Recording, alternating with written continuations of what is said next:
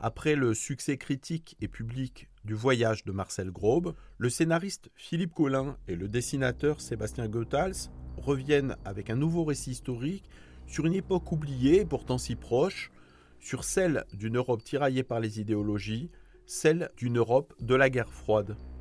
Si de nombreux albums de bande dessinée s'intéressent au sort des enfants juifs pendant la Shoah, ce dernier roman graphique, sorti aux éditions Futuropolis, la patrie des frères Werner, s'attache à leur vie d'orphelins juifs après la guerre en Allemagne. Philippe Collin. C'était important qu'ils soient juifs tous les deux parce que euh, c'est un héritage euh, que nous avons apporté en Europe, euh, qu'on soit juif ou non juif. Voilà, je suis pas juif et Sébastien Bottas non plus, mais c'est notre histoire. Voilà, la destruction des juifs d'Europe, c'est notre histoire. Et donc c'était une première chose qui m'importait d'imaginer ce que c'était qu'en Allemagne d'être euh, orphelin de 10-12 ans, euh, juif, perdu comme ça au milieu de, ces, de ce néant et de ce désastre. Donc j'ai essayé d'imaginer ce que ça pouvait être. L'album commence en 1945. Dans les ruines de Berlin, deux orphelins juifs, Konrad et Andreas, assistent apeurés à la victoire des soviétiques. Réfugiés à Leipzig, ils deviennent citoyens est-allemands. C'est la marche de l'histoire. 12 ans plus tard, en juin 1956, les deux frères ont rejoint les rangs de la Stasi, la police secrète de l'Allemagne de l'Est, pour échapper au camp de rééducation. Ils seront les fils du communisme. Les deux frères Werner, Andreas et Konrad, sont pris dans des radicalités.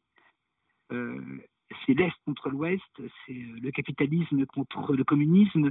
Donc c'est une opposition de radicalité où on vous contraint à choisir un camp et une identité.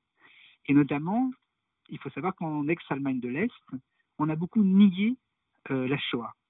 Euh, il était question que le genre humain ait, résisté au nazisme et au fascisme, mais que l'aspect juif de la destruction des juifs d'Europe n'était pas du tout mis en avant dans les mémoriaux, par exemple Ravensbrück, hein, qui est un camp euh, qui était sur l'ex-territoire de la RDA, jamais il n'est fait mention euh, de la Shoah. Et euh, on a voulu gommer euh, la, question, la question de la judéité de cet orphelin, par exemple, Andreas, hein, qui se pose beaucoup de questions.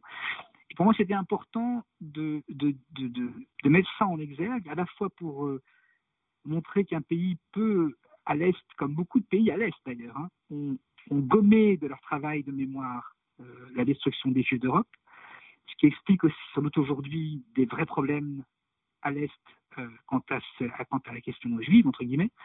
Euh, D'ailleurs, j'aime pas dire question juive parce que ça fait toujours un peu justement antisémite.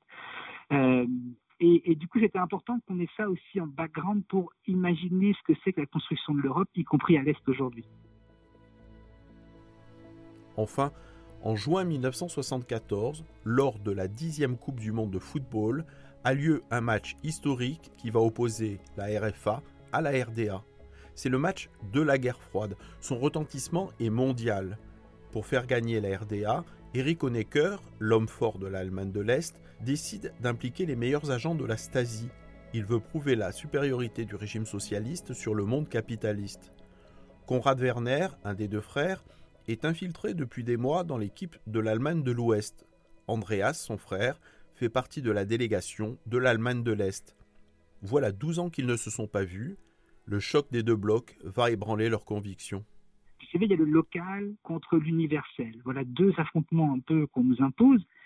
C'est-à-dire que euh, euh, qui es-tu au fond hein? Et au fond, on peut être les deux. On peut être le local et universel. On peut être juif, allemand et européen ensemble. C'est pas, on n'est pas obligé de choisir. Voilà.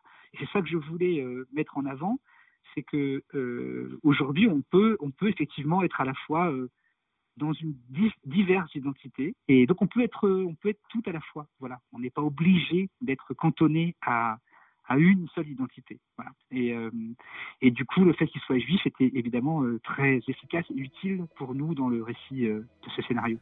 Avec cet album, Philippe Collin et Sébastien Goethals mettent en scène une fresque européenne sur presque 30 ans d'après-guerre en Allemagne. Il nous livre une histoire puissante, à la narration éminemment romanesque, où la fraternité et la force de l'union illustrent la perte de l'enfance et la survie des idéaux. Une nouvelle réussite en tout cas pour un duo qui manie à merveille le subtil mélange entre petite et grande histoire, un album très fort et très juste.